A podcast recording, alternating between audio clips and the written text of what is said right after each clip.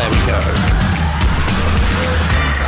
Hello, and welcome to Pop Up Submissions Live. It's very, very live today, and it's a sizzling show.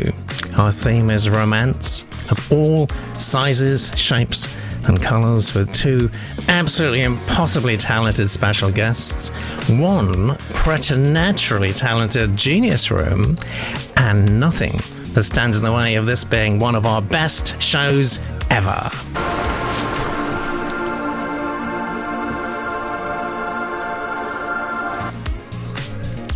Our book is charting at the number one position all over the globe. Welcome back, Emma Robinson. And here we are, stepping literally at the very last minute. The sea sand still in between her toes. Yes, it's our fabulous Kate, Kate Salisbury. Well, I think you know what to do. We're going to see uh, five submissions today. You are going to give your honest first reactions without prejudice or favour. And in about 60 minutes' time, we're going to have a show winner.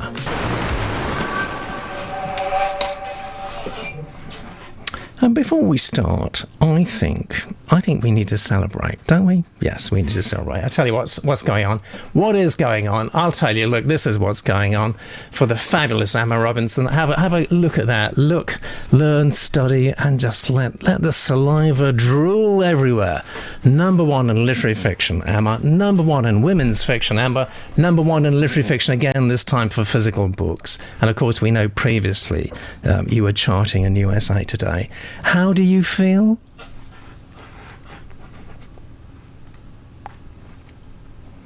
Well, not finding out how Emma feels. Hold on, hold on. wait, wait. I, we, we all want to know how you feel, but we're not going to find out until something happens to the audio. So here we go. There we go. Emma, Yep. let's, let's do it again. me. How do you feel? Very, very. For the third time, I'm very, very excited. But yeah, no, it's fabulous. It's. I think, you know, I've got nearer and nearer, as you say, number four in America, um, number eight in the UK. But this is Yeah. my first ever overall number one. So it Isn't did feel. Yeah, I mean, I did go to Morrison's with a with an orange bestseller badge on my jumper, just in case anyone wanted to stop me. And uh, I guess it's too much to, to Did they? Did anyone stop you? No, No, no. They did, I did get a few strange looks, but I live I live in Essex, so you know it's all. They're, Yeah. they're used to weird people here, so it's fine. Well, But you no, said it it, was- I didn't, but that, isn't that fantastic? we, we, we're going to find out more in a minute, but I just thought, you know, it's worth celebrating. you. Three number ones. How brilliant.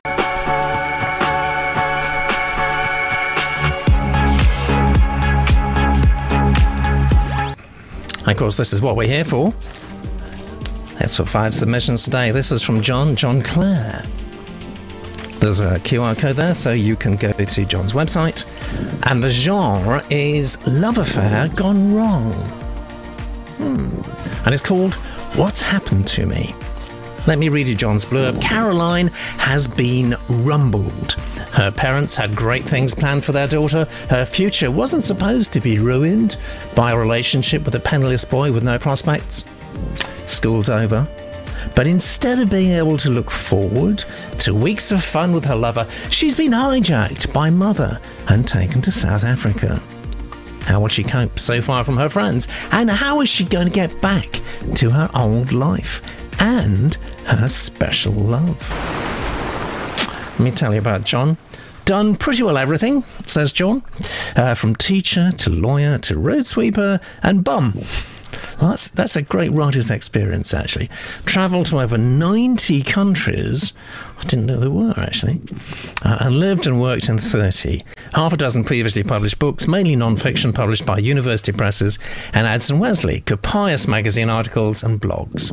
Currently writing novels and travel books. Previous publishers not very good at publicity a common complaint.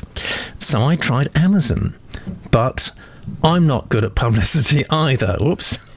Over 50 books written, one saga running to 17 volumes, and a series on Spain, where I've lived for some time. All right, well, let's see if we can add to those uh, remarkable badges, uh, badges of courage with this stirring reading from Hannah.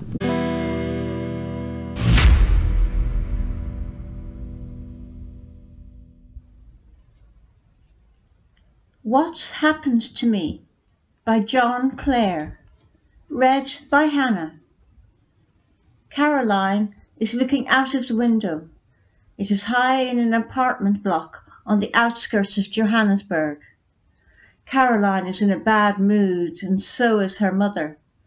This can't go on much longer. One of them is going to crack. Caroline is adamant that she won't crack first. In fact, she is going to make things worse and worse as the days go on until her mother can't stand the situation any more. The idea is that when that occurs, mother will have to return to England, and she can't very well leave her daughter behind in an apartment block with no money and no friends. Her mother came into her bedroom. I'm going out this evening. There is a meal ready for you in the kitchen. You should have everything you need. Oh, good. What time will you be back? Probably some time between eleven and midnight. Great. That's plenty of time. Mother looked puzzled. Plenty of time for what? For me to get packed and walk out. What? You can't just walk out. Why not? We haven't got any money. I don't need money. Of course you need money. You're joking. Haven't you noticed something? Mother looked alarmed. What? Oh, for God's sake, you aren't. Mummy, you really are incredibly stupid. Haven't you noticed that I'm rather attractive? I don't have to walk more than a couple of blocks before someone will offer me rather a lot of money, and more than just a bed. You don't have to worry about me. I shall be just fine. A couple of weeks, and I shall have enough money to buy a ticket back home. I don't know why I didn't think about it before. You, you! Her mother's face was contorted. Her voice went up several octa- octaves, and she started screaming. You are, aren't you? You are nothing but a common prostitute, you dirty little slut. How dare you talk like that? Have you no respect for yourself, your own body? You'd really sell it to any, any filthy peasant in the street? How low can you sink? That's it, you are nothing but a dirty little slut of a tart. Caroline thought of responding, but then decided to walk into the next room. Her mother followed, still screaming abuse. Finally, Caroline turned around. She waited until her mother ran out of words and stuttered into silence. I am none of those things. I am Caroline. I am a girl who has just left school and has been dragged away from her friends and everything she knows and loves, and you have tried to destroy me. You are no mother of mine.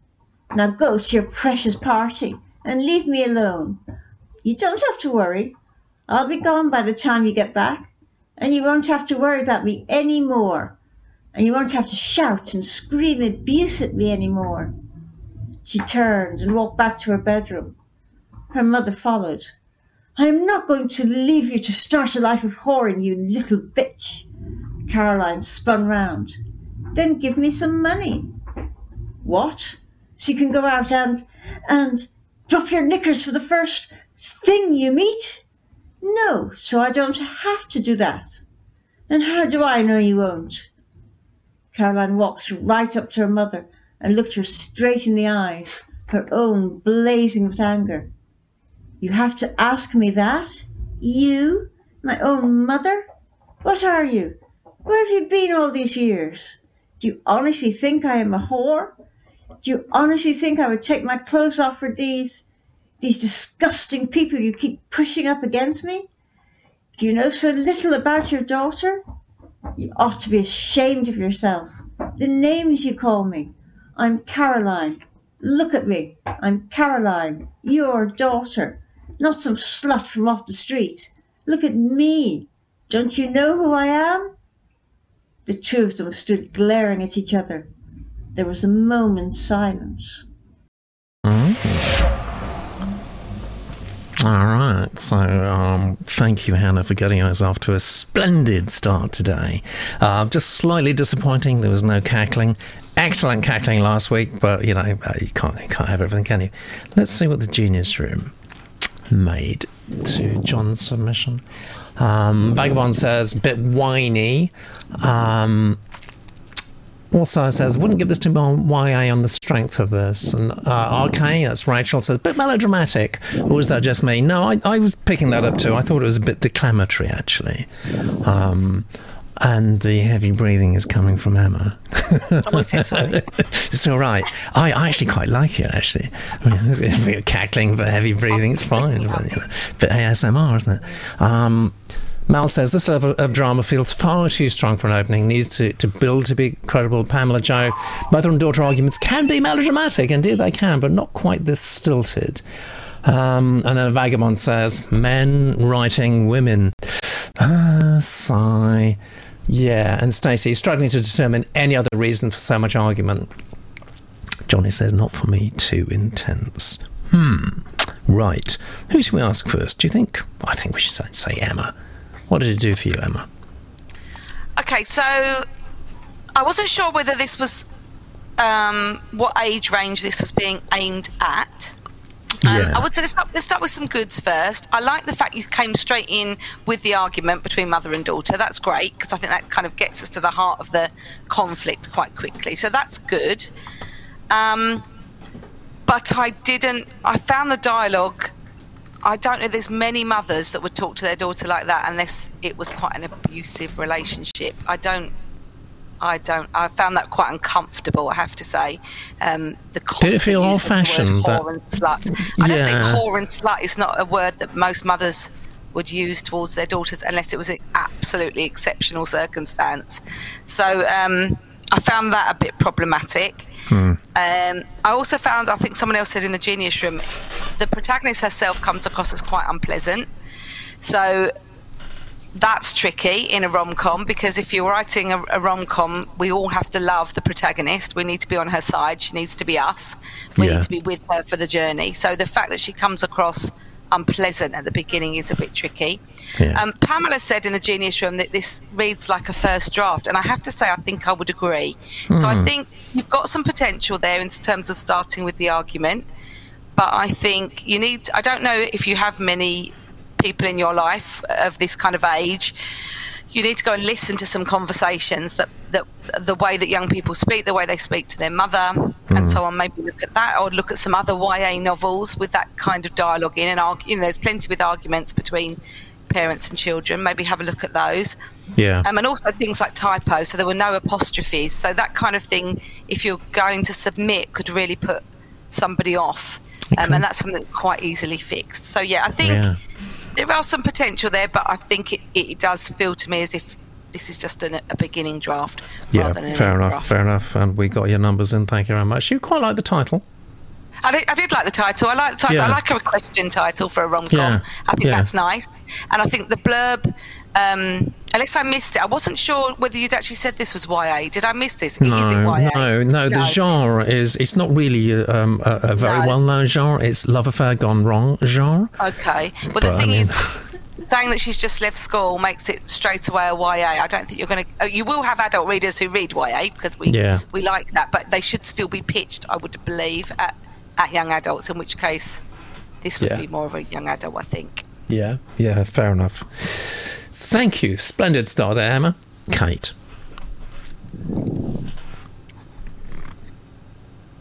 Um, yes, I agree with everything that Emma said. Um, I think we need more subtlety in the dialogue, and yes, it didn't feel authentic to me either. So I agree with all the advice that Emma gave there. Also, I felt that with the whole business of um, this being set in South Africa and Johannesburg, I felt like we needed to get more of a sense of setting. Um, I mean, a starting um, picture of, you know, the city that she can see perhaps from the window, and then this sense of, of feeling really dislocated from home could have given us an in into the character, which we Yeah. didn't have with the dialogue, which, Yeah. although I do like dialogue, and I agree with Emma that starting with dialogue is often quite a useful thing to do, um, we, we, we kind of needed to get inside the main character really at this Yeah. point. Um, So I think that that would have helped. Um, I haven't got an awful lot more to add, except I think. Oh, YA, this kind of age group of readers and readers of this type of narrative do have quite high standards actually.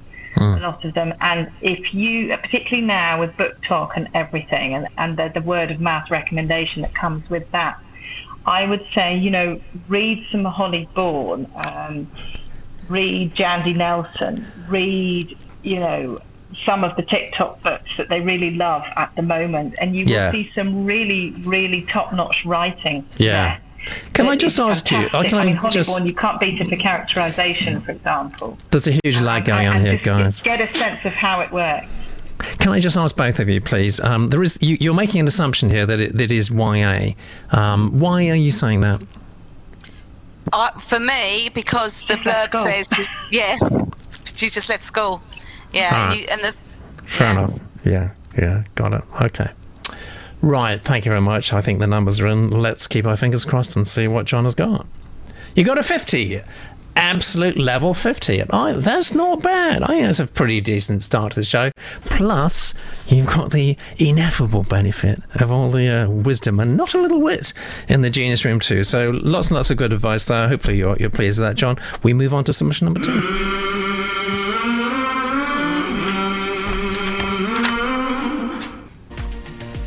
And submission number two is A Tale of Three Sisters. It's historical romance in the 1950s. Those were the days. Yeah, Eileen Joyce Donovan, QR code there from Eileen. And this is Eileen's blurb. When Helen and Charlie fall in love, they never dreamed there would be any objection to their marriage, much less one from an ancient rivalry. Oh, Romeo and Juliet, eh?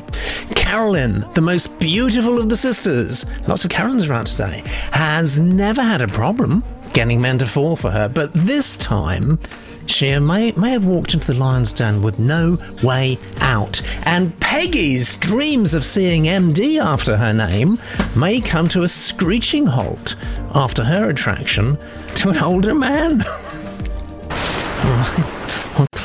I think Peggy's do like older men, and I'm quite quite grateful for that, to be honest. Actually. Uh, oh, a bit of an in joke there. Uh, let me tell you about Eileen. Uh, my traditionally published debut historical novel won the 2019 Marie M. Irvine Award for Literary Excellence. Sounds most impressive. My historical fiction, A Lady Newspaperman's Dilemma, presently with Woodhall Press and scheduled for a September 2022 release, won the 2021 When Words Count nationwide competition. Congratulations again. I've also had short stories published in various anthologies.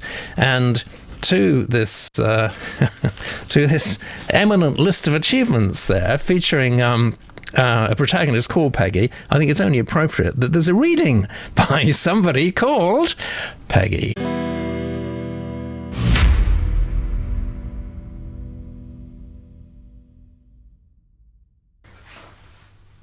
A Tale of Three Sisters by Eileen. Read by Peggy. Spring, New York City, 1955. Helen led her small group of children into the playground. She nodded to the mothers and nannies who sat on nearby benches, then sank onto an empty one to watch her group of four to six year olds play. Maybe someday I can bring my own children to Central Park, if I can ever find a decent guy to marry. So far, it seems the only men I meet are total jerks, or mommy's boys, or cocky wannabe gangsters where are all the decent men in this city? The group Helen supervised loved coming to the Central Park's playground nearest their residence at the Foundling Hospital's orphanage. And Helen savored her few minutes of peace and tranquility in this oasis of calm nestled in the midst of soaring skyscrapers and the congested, noisy streets of New York City. But a child's scream ripped those moments apart and replaced all her musings about her dream man. A dagger of fear sliced through her. On her feet in a second, she scanned the area and did a quick head count. She reached eleven and realized one was missing. She ran to the nearest child. Where's Jimmy? she asked, her voice quivering, her heart racing. The little girl shrugged and shouted, Jimmy, Jimmy, where are you? The children stopped playing and looked around. Soon they echoed her call, and the peaceful surroundings turned chaotic. Birds squawked and flew out of the trees. Squirrels chittered and ran for cover.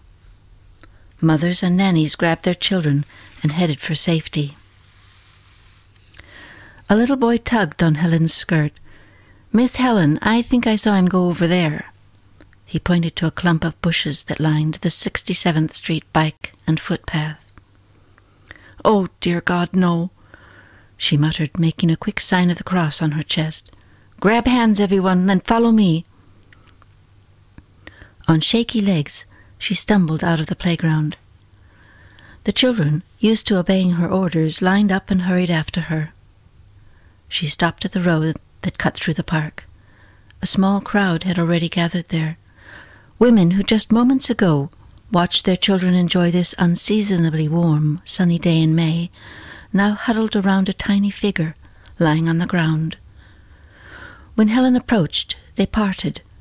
Some cast disapproving looks her way, others and whispered about the irresponsible attitude some young people had about their jobs, particularly when it came to the care of children. Very few looked at her in sympathy. Helen shoved past them and dropped to her knees alongside the little boy, her circle skirt fanning out around her, and pushed away a man who was crouching there. The rough concrete dug into her knees the minute she hit the pavement. Jimmy lay in the roadway. His, he clutched his left arm and moaned. Tears streamed down his chubby cheeks. A bicycle lay on the ground near him, the wheels still spinning. Helen's head swam, terrified that Jimmy was seriously hurt. Her breakfast clawed its way up from her stomach, and she swallowed hard to keep it down. Jimmy, what happened? Are you hurt?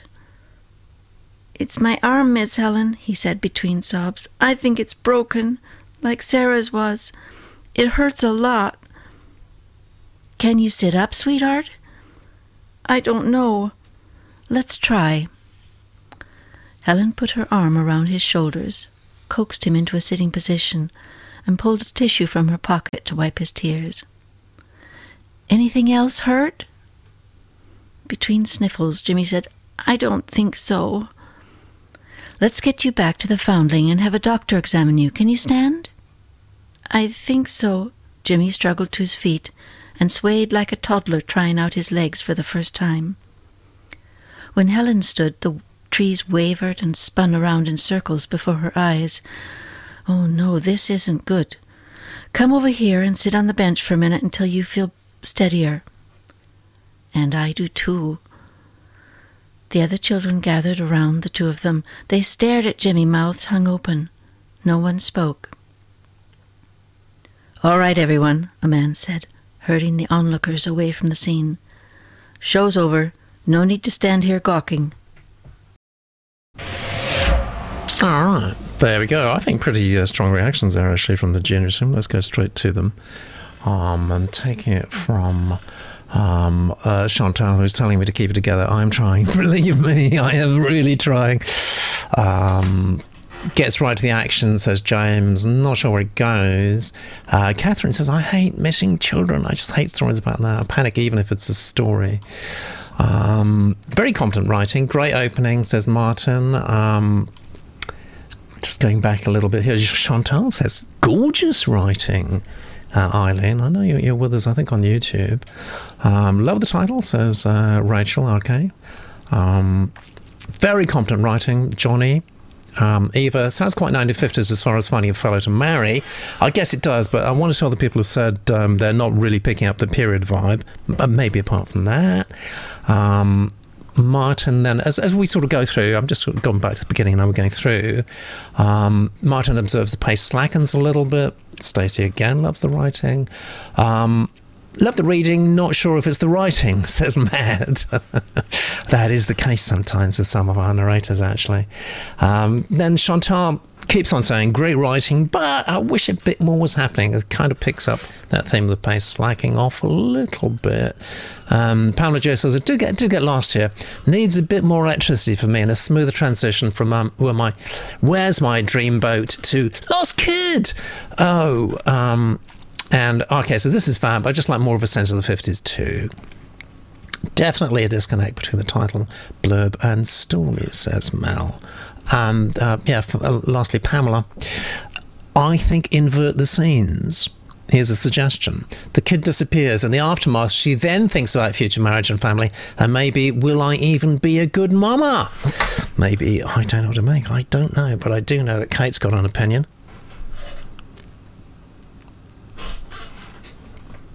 All right, there we go. Sorry, I've muted my microphone. Ah, okay. Um, yes, I thought that was really good, really good, very competent prose. In, prose. in fact, um, I, I, thought that was uh, so gripping that I haven't actually made any notes because I was oh, completely caught up in the story. that's, that's, enough. That's what it's supposed to be. It's supposed to be like that, isn't it? Actually, you're just supposed to go. Exactly. Wow. Exactly. Yeah. and I thought there were quite a few little 1950s details coming through. It was just about whether you noticed them in the course of the action. Because there, I mean, a few people said, "Oh, there wasn't enough going on," and I was like, "Well, what do you want? You've just had the boy disappear. He's just broken his arm. You've had her sort of terrified that one of her charges has gone. Off. I mean, I, you know, I was quite, my heart was beating up and thinking, Good. "Where's he gone? What's happened?" You know. Yes. Um, so I, I think it was a good way of making you know, a, a, a, relatively small domestic drama actually, you know, really quite visceral, quite pulled, pulled, certainly pulled me in. Um, and we had things like the circle skirt, the Foundlings Hospital. With there was lots of little details dropped through. I thought so.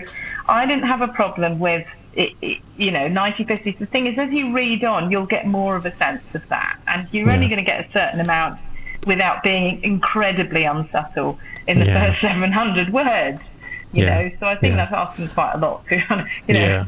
Yeah. Um, so I, I, haven't got much criticism for that at all, really. No, I can I thought, see well, that. you start where the stories start, but yeah. immediately something was going on, and, and, yeah. and there were cookies, you know, emotional hooks that yeah. that pulled me in. It actually reminded me a little bit of some of Emma's books, actually, because Emma's very good at making, you know, emotional dramas, which are relatively small scale in the general scheme of things, but really yeah. pull you in because you get a real sense of the, the character's kind of terror at, at what might be about to happen, and yeah. then you know the reactions of the crowds and all that. I, I thought it was great.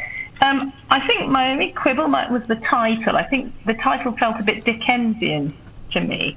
So I think it's been changed. It's could, been changed. Eileen is on YouTube. She was on YouTube earlier, and she oh, did tell us. What, what yeah, here we go. Come on, the Eileen. Uh, the, the, title's been changed to The Campbell Sisters. It will be released on March the seventh from DX Varos Publishing.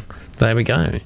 There we go. Well, yes, it, it, felt like it was re- it's ready to go. That just reading it, I mean, it's just the right sort of, you know, not too wordy, very easy to read, but at the same time, it's very evocative. So, um, yeah, I thought there was a lot, lot of good stuff going on. The blurb I thought was very competent as well. So, um, Cool. Lots of thumbs up for that, really. Fantastic. And he's got a Peggy in too. That's, uh, that's one for me.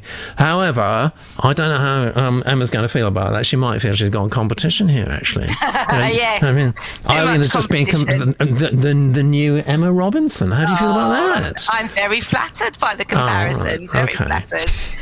Um, I, I agree with everything Kate said. I really, I really enjoyed it. I was, I, I was sort of just sitting back. It, you know, obviously helped Peggy's beautiful voice, um, but um, yeah, I really enjoyed it. I, and, and I picked out some of the same details as Kate. So I put like the, her circle skirt fanning around her. I thought that was lovely, a lovely gentle image. Um, so I, yeah, I was in there from the from the beginning. I like the blurb. I like this fact that each sister has got a real clear dilemma. So that's a real good hook, I think, to begin with. It's all about the hook. Um, I thought it was very poignant. Um, and I liked sort of the Foundling Hospital. I just had a question, just generally, probably um, everyone can answer that.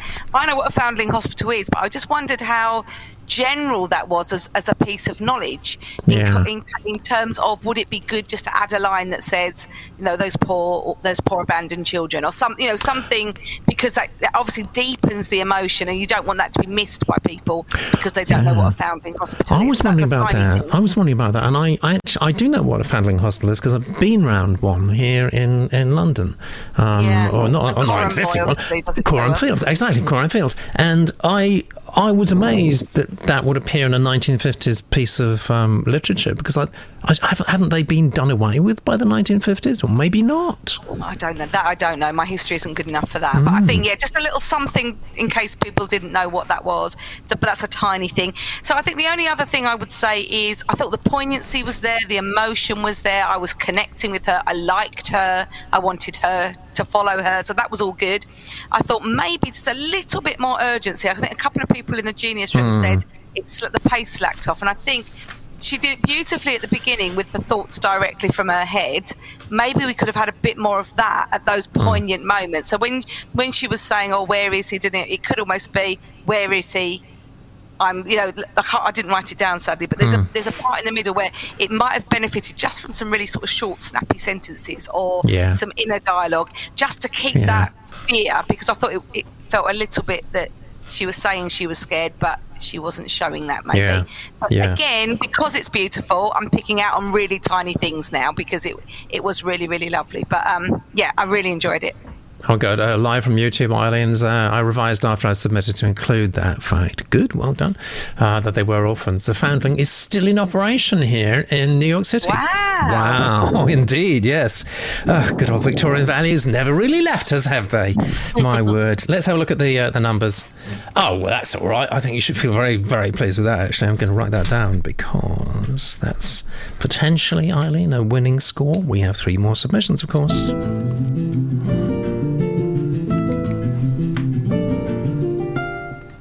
Before we do that, though, I think we just have to go back and look a little bit more. Number one bestseller. Doesn't that feel good there? Number one. It does, it yeah, does. yeah.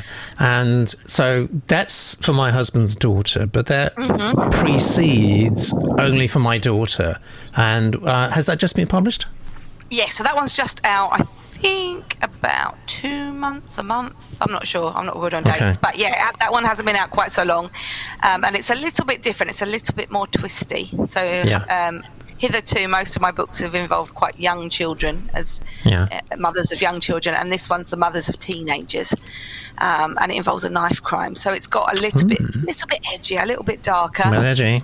Um, yeah. So I was a little bit nervous that some of my readers might not like the slight yes. departure, but it's gone down really well. So I'm very, I'm very good. pleased. I think. Do you, do, is it good enough for for it to be the pop up submissions book of the week? Do you think? Oh, I think so. You do you think so? Let's wait and see if it is.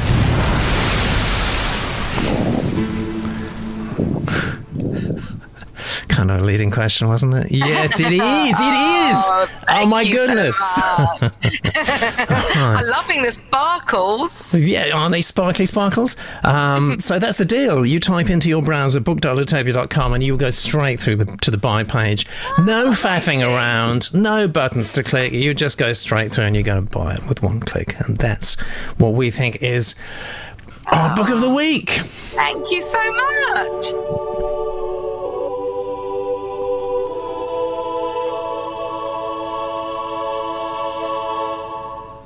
And this is submission number three of the week. Bound Across Time. Paranormal brackets ghost romance. It's kind of very specific. Paranormal ghost romance. I like that. It's from Annie, and this is Annie's blurb. Historian Cece Gowdy adores her job in a Welsh castle until she, an unbeliever, is ordered to lead ghost walks. That's the worst of her worries until she falls for Patrick Mahoney. I don't know how to say that. do a pronunciation guide here. I'm going to say Patrick Mahoney, but you know what? I know that someone in the Genius Room will be able to tell me within seconds. Patrick Mahoney, I'm going to say, a handsome ghost who can't leave the place he was murdered in 1761. Cece's body won't survive loving Patrick but leaving him will destroy her soul. Patrick won't watch Cece die, but can't bear a hellish half life without her. Will an ancient riddle save their love and their lives? Mm. Annie is a cultural historian who lives to find the secret stories of old things from bustles to bobbin winders. I love that. Bustles and bob- yeah, bobbin winders. I write under the name Annie R. McEwen. I live half the year in the US, half in Wales, where I spend hundreds of hours in a 13th century castle. If my house catches fire, I'll run out the door with my three most valuable possessions my cat, you've got your priorities right, uh, my computer files of novels in various stages of completion, and my collection of Victorian and Edwardian magazines. Uh, it'll be an armful, I bet it will the cat. But with those, I can be happy anywhere, and we can be more than happy with this wonderful reading from Bev.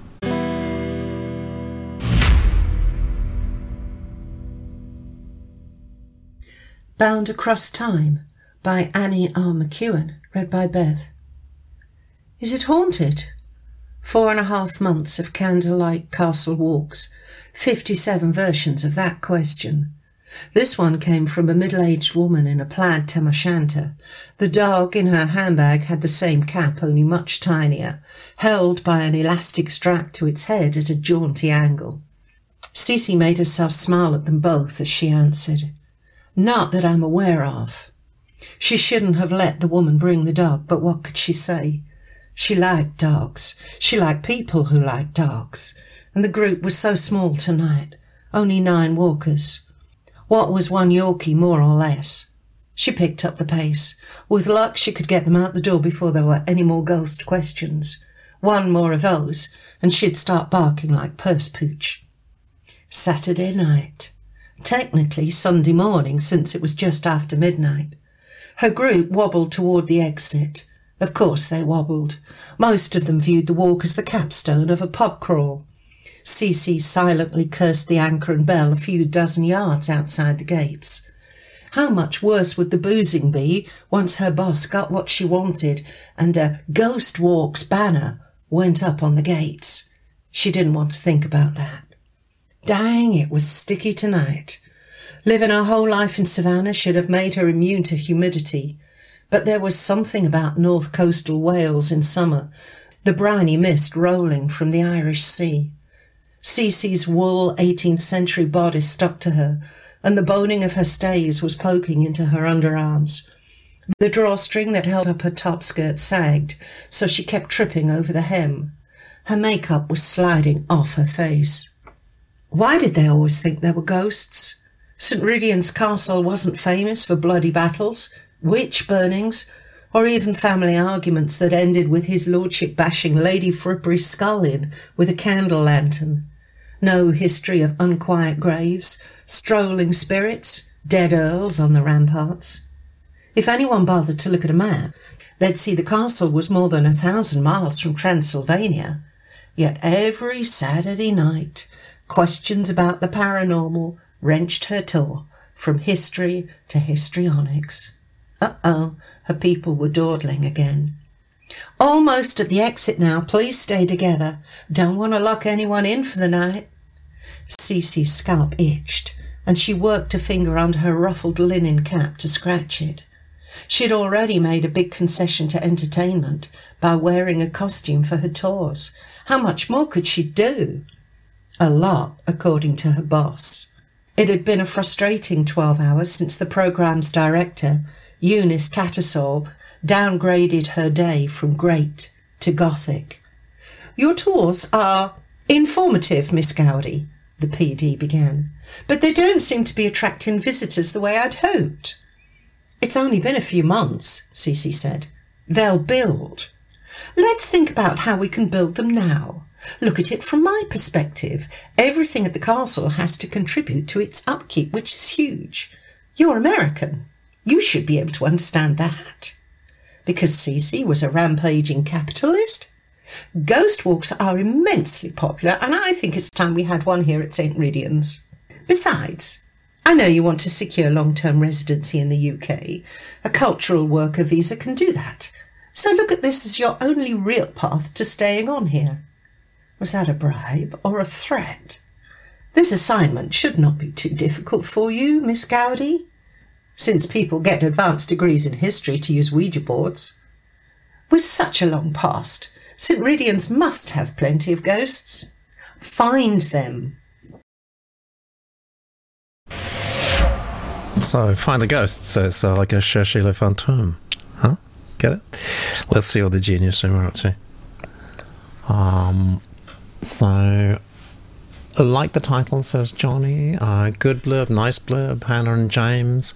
Um, great blurb, says Matt. needs a better title. Yeah, I guess it does actually, but the title kind of it says it, it says it for me. Um, okay, I can't other Patrick point of view line of the blurb, but otherwise I'm excited. Uh, I think one or two people felt there's a lot packed into that blurb, actually. Lovely opening, says Mal.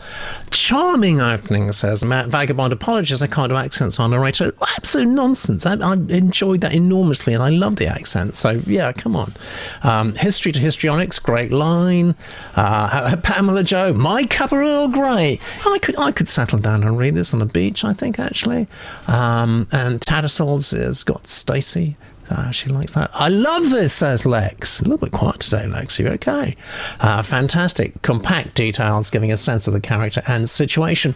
Bravo! And Matt again is saying, Bev, great reading, and it totally is. Peter O'Toole, High Spirits. Yes, wasn't that great? Great film. Totally enjoyed that.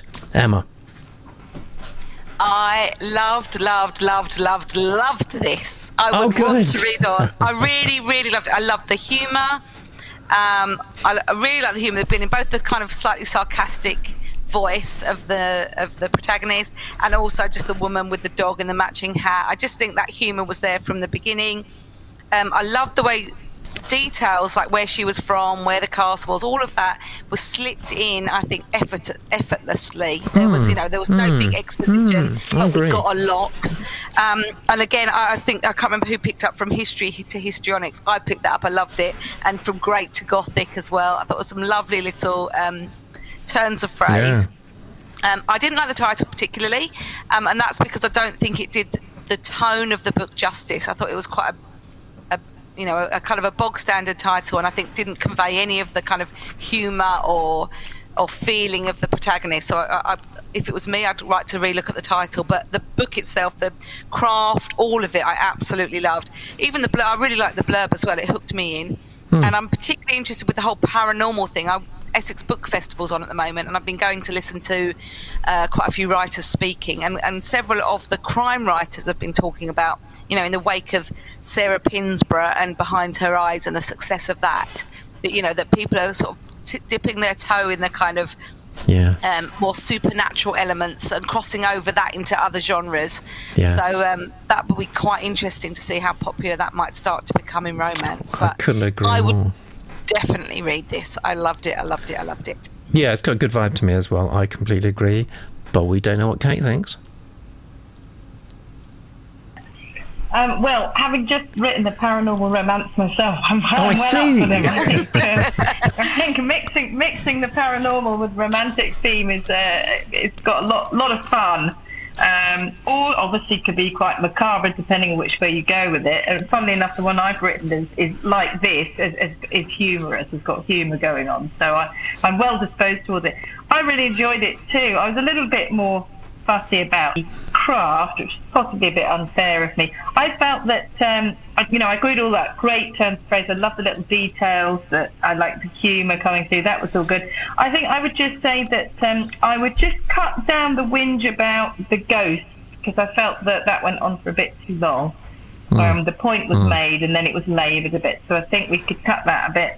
And I would also cut shorter, I mean, not cut it out, but cut shorter the discussion with Miss Tattersall as well. And, mm. and, hmm. perhaps even tell that a bit more rather than show that one. I know we always say show, don't tell, but actually sometimes yeah. um, just summarising something, with, particularly with that kind of nicely sarcastic, yeah. observational voice that the protagonist has, yeah. would work fine because it pulled me a little bit out because um, I really wanted to get on that ghost tour, and I wanted her to hurry up and meet her her ghostly paramour and get into that. So a drunken yeah, ghost tour, great idea. yeah, that sounds like fun, doesn't it? High spirits, what? yeah, great. So uh, you've you've given some yeah. jolly good marks. Uh, Emma's given brilliant marks actually. So I can't wait. I can't wait to see what we got. God, 76. This is a high scoring show, guys. 76. We can go for many shows without breaching the 70s, but today we've got two submissions so far that have, have, have breached that kind of magical number, actually. Let's see if we can get another one.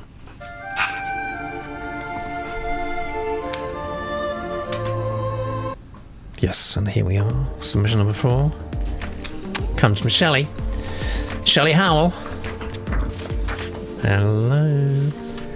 Hi, Shelley. Good to have you along. Thank you for submitting today. Um, you will get feedback. Don't worry, you will. You're getting it right now, actually.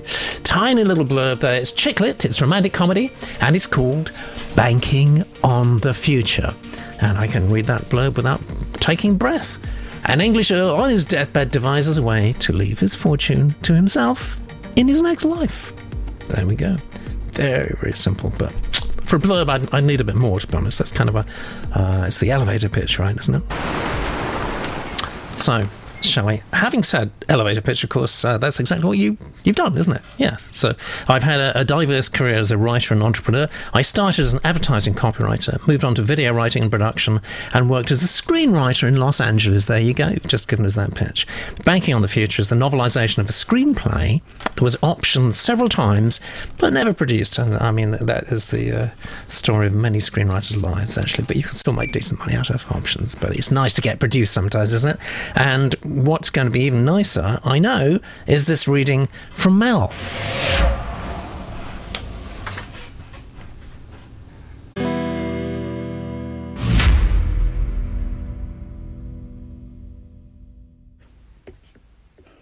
Banking on the Future by Shelley Howell, read by Mel. Chapter 1 Baronsgate Manor, 1975. The wind blows violently and rain pounds the massive Tudor mansion, making it difficult to appreciate the lavish gardens and rolling green hills that surround the elegant old home. Tall, dark trees sway like black demons behind imposing front gates. The stone facade, Gothic ironwork, and marble fountain in the center of the circle drive distinguish the mansion as Old England. It's the perfect scene for a classic Gothic novel. The gates open, as if by magic, and a dented black cab pulls up the long drive towards the house. Tina Romanoff peeks out of the window at the pounding rain. At 58, she's way too old for her heavy makeup and overbleached hair. She opens the door and steps out, wrestling with her umbrella and quickly losing the battle as it flips inside out and blows out of her hand. Buggers, she mutters. Tina is thin and surprisingly sexy from behind as she wiggles toward the front door on platform shoes, holding down her short skirt. She presses up to the massive carved doors, trying to evade the rain. Tina's getting wetter and wetter, her hair now matted to her head. A tall, balding figure soon appears. Quigley opens the door with a permanent smirk glued to his face. Yes? Blimey, you know why I'm here, she blasts. Her cockney accent as out of place as she is. Carmichael sent for me. Could you open the door a little slower, me good man? I look like I've been swimming in the fountain. Now, Miss Romanoff, we asked you not to keep doing that, he teases, pleased with his own joke. Quigley is the stereotype of an English butler formal, subdued, but also arrogant. He's at once guard dog, public relations specialist, historian, and nanny to the adults who live at Baronsgate. Tina slides into the entry, a puddle forming. Quigley just stares at her. A towel, if you plaze, she manages. Quigley goes to find one. Tina peers around the massive, vaulted entry at the sweeping old staircase. It's very dark, as though no one was expected. A gigantic flag with the family coat of arms hangs above her, and is only visible when lightning flickers from outside. With each flash, a giant dragon comes alive on the flag. Dark paneled walls with intricate moldings outline the space. At the top of the stairs, an open hallway is visible, and a beam of light escapes from a single door. She peels off her sweater and shakes it. Then she scurries over to a large mirror above an intricately carved console table. She pulls out a tissue and dabs her eyes, working to fix her failing mascara. Quigley returns with a towel, then turns to walk up the massive stairs, indicating that she should follow. She doesn't. Tina looks at herself in the mirror for a long moment. She's had a tough life. She grew up in a sad part of London with an alcoholic father and a mother who disappeared for months on end. She spent a lot of time alone. Madame Dubonnet, an exotic woman on the first floor of their walk up, had frequent visitors, and 10 year old Tina would watch them come and go from the stair landing, wondering what was happening in her flat. People frequently walked in looking defeated and troubled, and walked out filled with enthusiasm and joy. One day, as a wealthy woman danced out of Madame Dubonnet's apartment, Tina's curiosity overcame her. She tiptoed down the dusty stairs and peeked in. She found Madame sitting behind a round table, shuffling a deck of cards. The tablecloth was dark red velvet with matted areas, and Madame Dubonnet was round and puffy with matted skin. She looked up and saw Tina's tiny face peering in. Come in, me little crumpet, Madame waved. She gave her a warm smile. Tina slid her foot into the doorway, followed by her body. Madame Dubonnet stopped shuffling and fanned out the deck. Pick a card, she offered. Oh, I know what, what that's going to say. Let's see what the genius room was saying straight away. Here we go. Lots and lots of comments here, Shelley. Great to have you along, by the way. It's uh, always so nice to have our authors live with us. So, where do we start? You've got you, have got an eruption of uh, genius matter material in the genius room. Uh, Hannah likes the descriptive opening, and it, it, was descriptive. And yep, if it works, it works, and it certainly works for Hannah. Um, and you've got a lot of comments are about it feels like a script. And I'm just wondering whether it really does feel like a script or a genius room, or it's because maybe you said that in the uh, accompanying note that this is the novelization of a screenplay. I probably wouldn't say that, actually. I don't think I'd say that. I think it kind of uh, puts people in a certain uh, frame of mind. Um, so intriguing blurb if short and I like to like the title of the blurb. Um, uh, Johnny likes the title, thinks it's got mileage. Um, screen direction says Martin. Martin also says something else. Vivid setting, and he kind of I think for me he sort of gets hits the nail on the head here with the further comment further down. Um, and do by the way, even though you're joining us live, just just freeze you know, I look at the recording, just go through everything everyone says because it's so important. Martin says what's missing is the interiority. And I think that's incredibly perceptive. That's kind of, I was feeling that, but I actually didn't manage to put that into words, but Martin has. Um, and Stacey, I don't mind some of the description because it sets the mood, but yeah, too much gives me script vibes. And Pamela, um, yes, Pamela's got a comment there.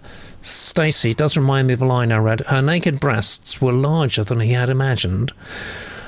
I don't know why that's going, but uh, maybe we don't want to follow that straight away, but I do want to follow what Emma thinks.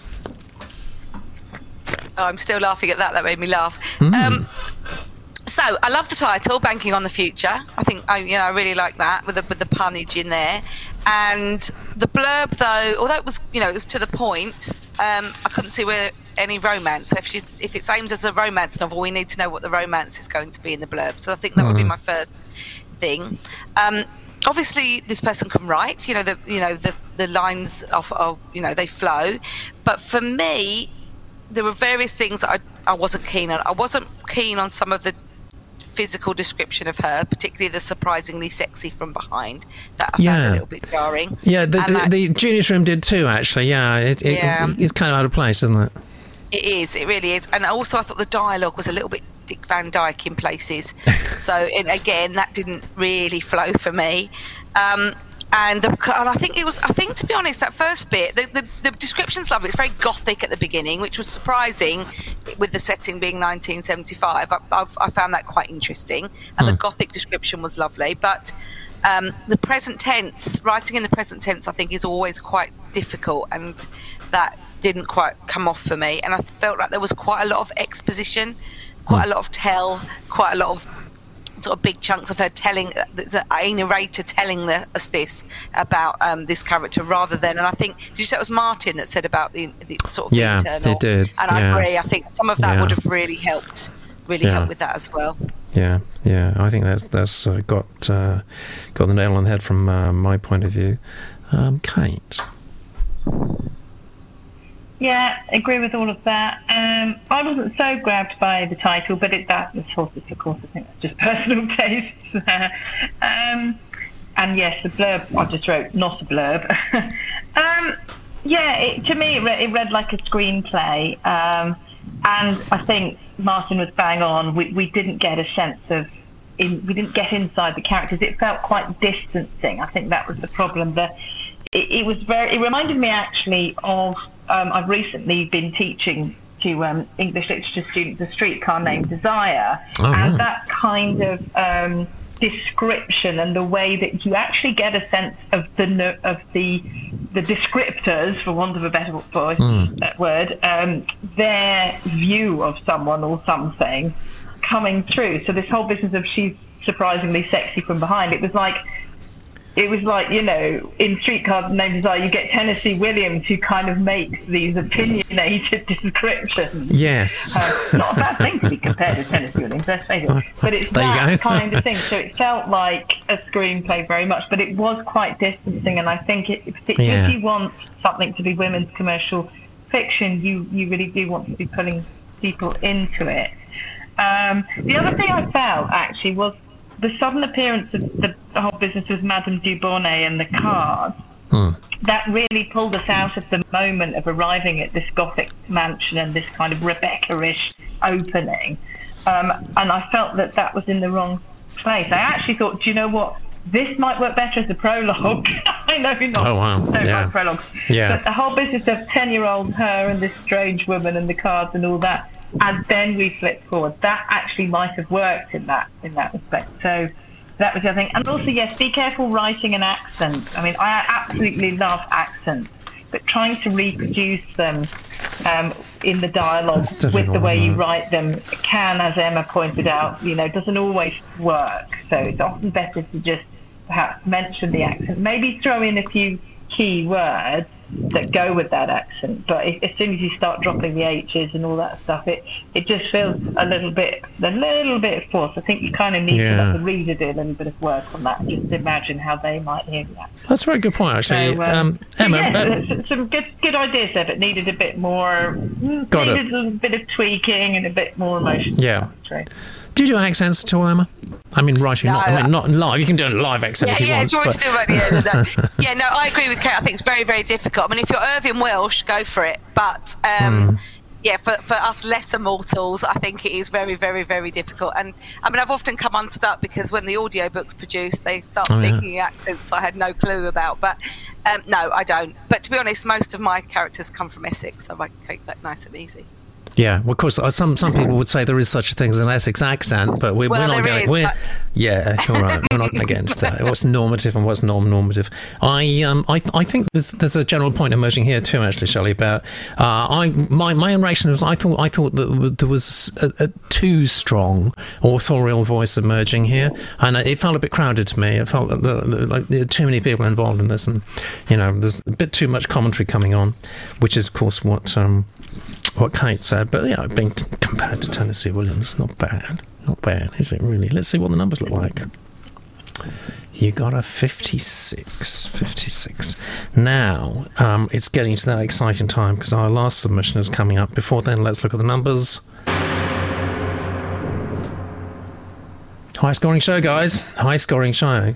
We've got Annie, who's got 76, and we've got Eileen, who I thought actually was going to win with 72. And we have one more, The Happiness Equation, Women's Fiction by Catherine, and that's the next one. And who knows what that's going to score.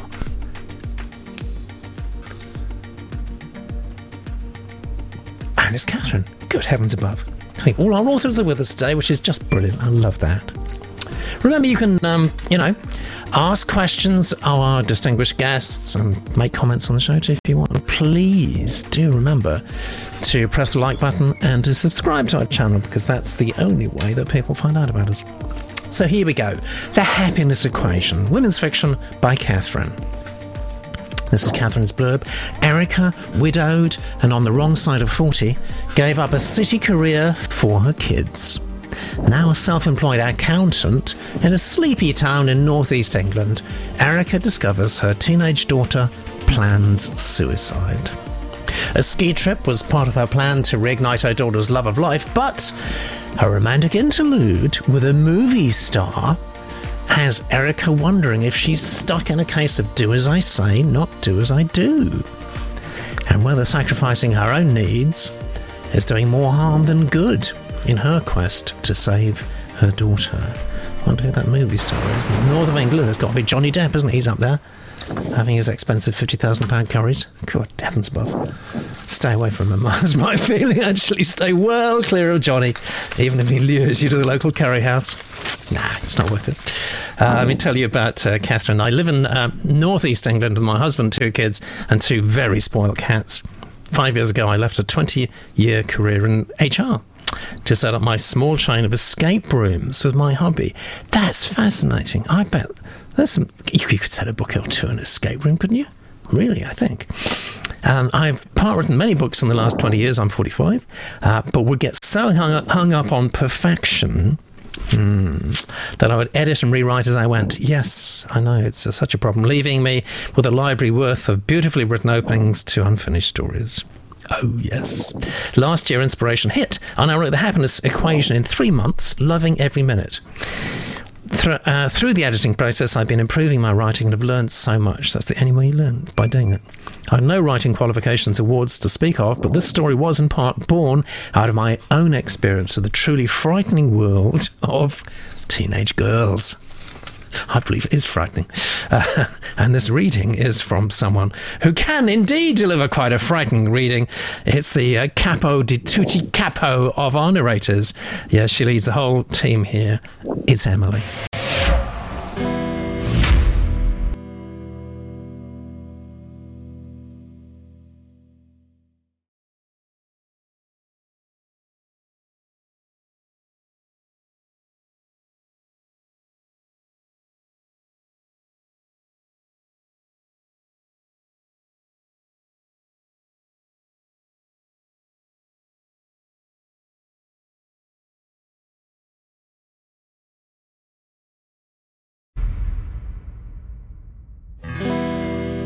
Happiness Equation by Catherine, read by Emily. Chapter 1 The last flight Erica had taken was five years ago. A race to get home, knowing only that there had been a terrible car accident and her husband was in the hospital. The anxiety of that hour, spent on the wrong side of the clouds, praying Mark would be okay, and for Zoe to be safe, had never left her. Erica hadn't thought she'd ever be able to board another plane. Yet here she was, readying herself for a trip she hoped would focus on the furtherance of life, rather than its end. A lifetime ago, small talk had driven Erica to distraction, but she was different now, changed. At this moment, distraction was necessary to keep her sane. So, as the taxi driver chatted by the front door, she listened intently. Simple inconsequentialities about December's milder than usual weather. The topic. Safe, easy, and nowhere near absorbing enough. Nerves had plagued her since booking the trip, but with it now in touching distance, there was no backing out. Another wave of nausea flowed through Erica as her eyes rested on the suitcases. From their precarious stance on the doorstep, they appeared impatient for the journey ahead. The breakfast turning somersaults in her stomach was just one more reminder that she was anything but eager, and a pang of jealousy rose, hardening her glare. Come on, Zoe, she called through the open doorway, her voice loud enough to reach upstairs. As always, Erica hid any sign of impatience or frustration from her tone. No reply, no change there. I'll get these in the car then, the driver asked, gesturing to the offending suitcases. Please, that would be great. As the short, stocky man carried the first case to the car, Erica wondered if they were too heavy for him. Maybe I should have done it myself. He shuffled and sidestepped as he negotiated his way around the rosebush, encroaching the footpath, and Erica thought she heard a soft huff from him.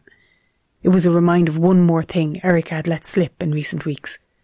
Sorry about the garden, Erica called after him. Should I grab the secateurs? I could just tidy the edges. She was being ridiculous. The bush would wait until her return. She took a deep breath, holding it until her lungs burned as they waited for the next influx of oxygen.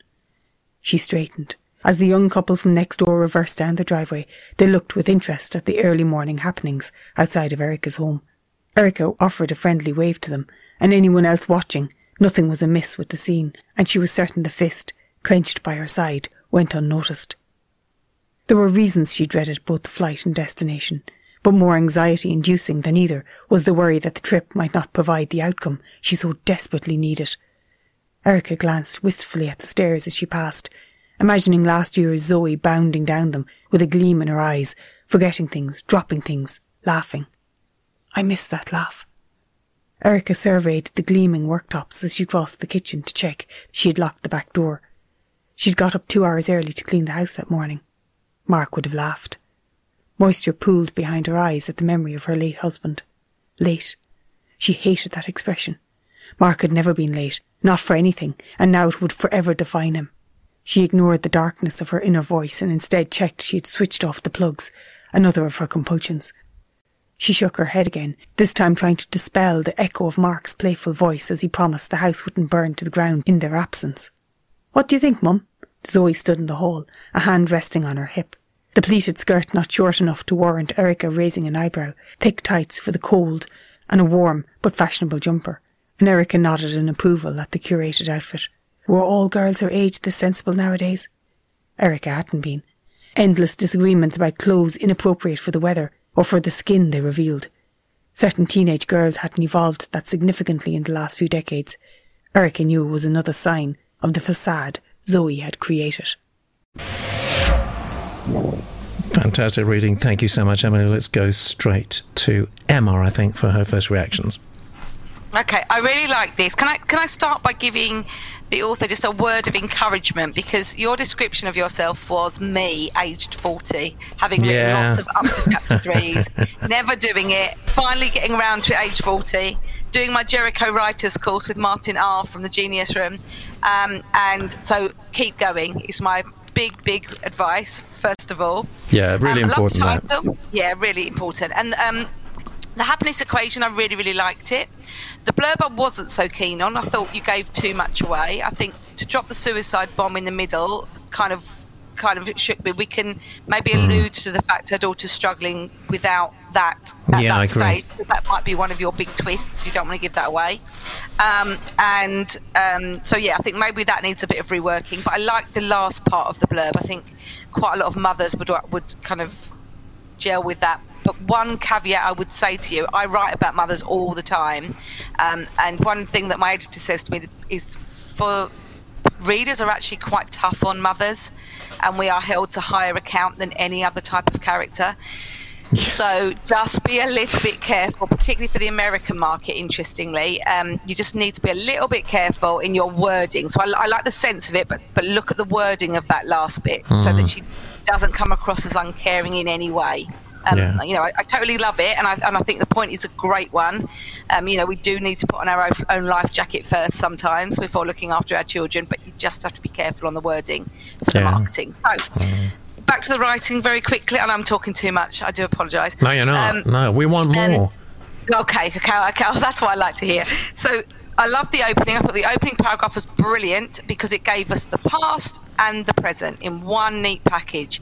Um, we know that she's had had something bad happen to her, and we know that she's worried about where she's going. So you've got backstory and and the um, you know the propelling issue at the thing. I liked that.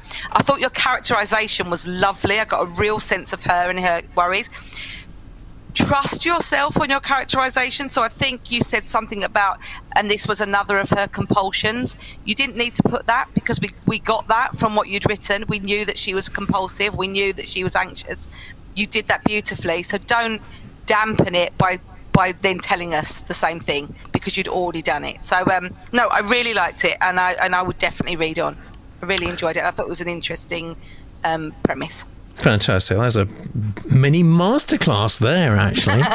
Excellent. Thank you so much. Thank, thank you so much, Emma. I don't know what you can add, Kate, but there might be something. Not much to add at all, actually. Um, agree with all of that. Um, I thought the characterisation in particular of the protagonist was really strong. I was getting a really good sense of her. Um, same as Emma, I wrote suicide eek, triggering. Not sure I'd want that in the blurb. That would I'd actually find that a bit off-putting. Um, you could maybe maybe depression or something like that. You know, to tone it down. Um, yeah, good good title. Reminded me of the Love Hypothesis, which is a, a big book at the minute.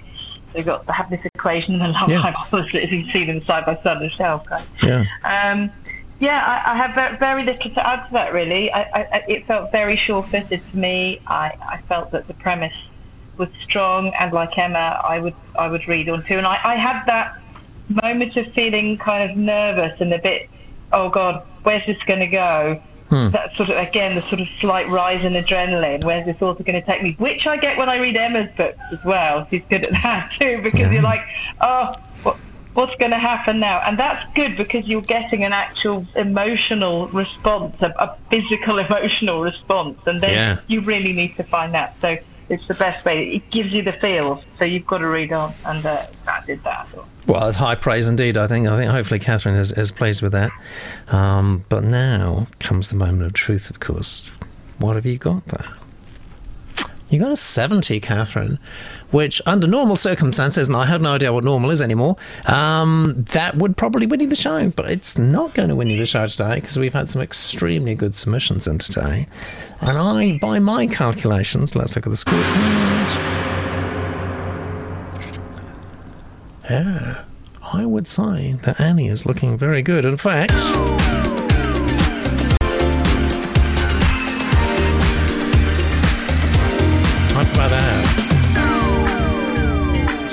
76.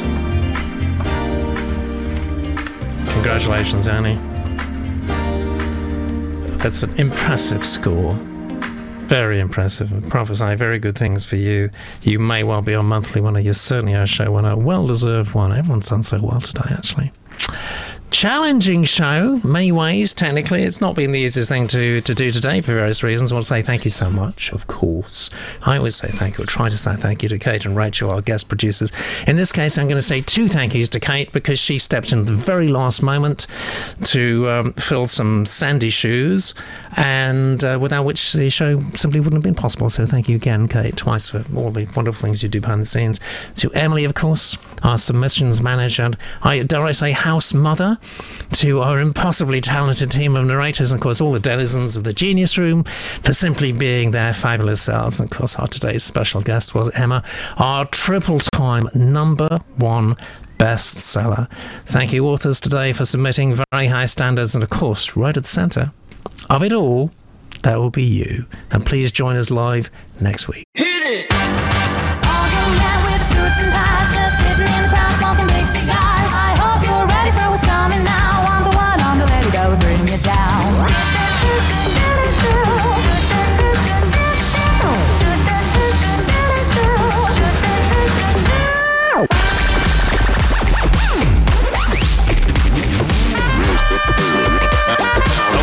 you ready? ready, ready.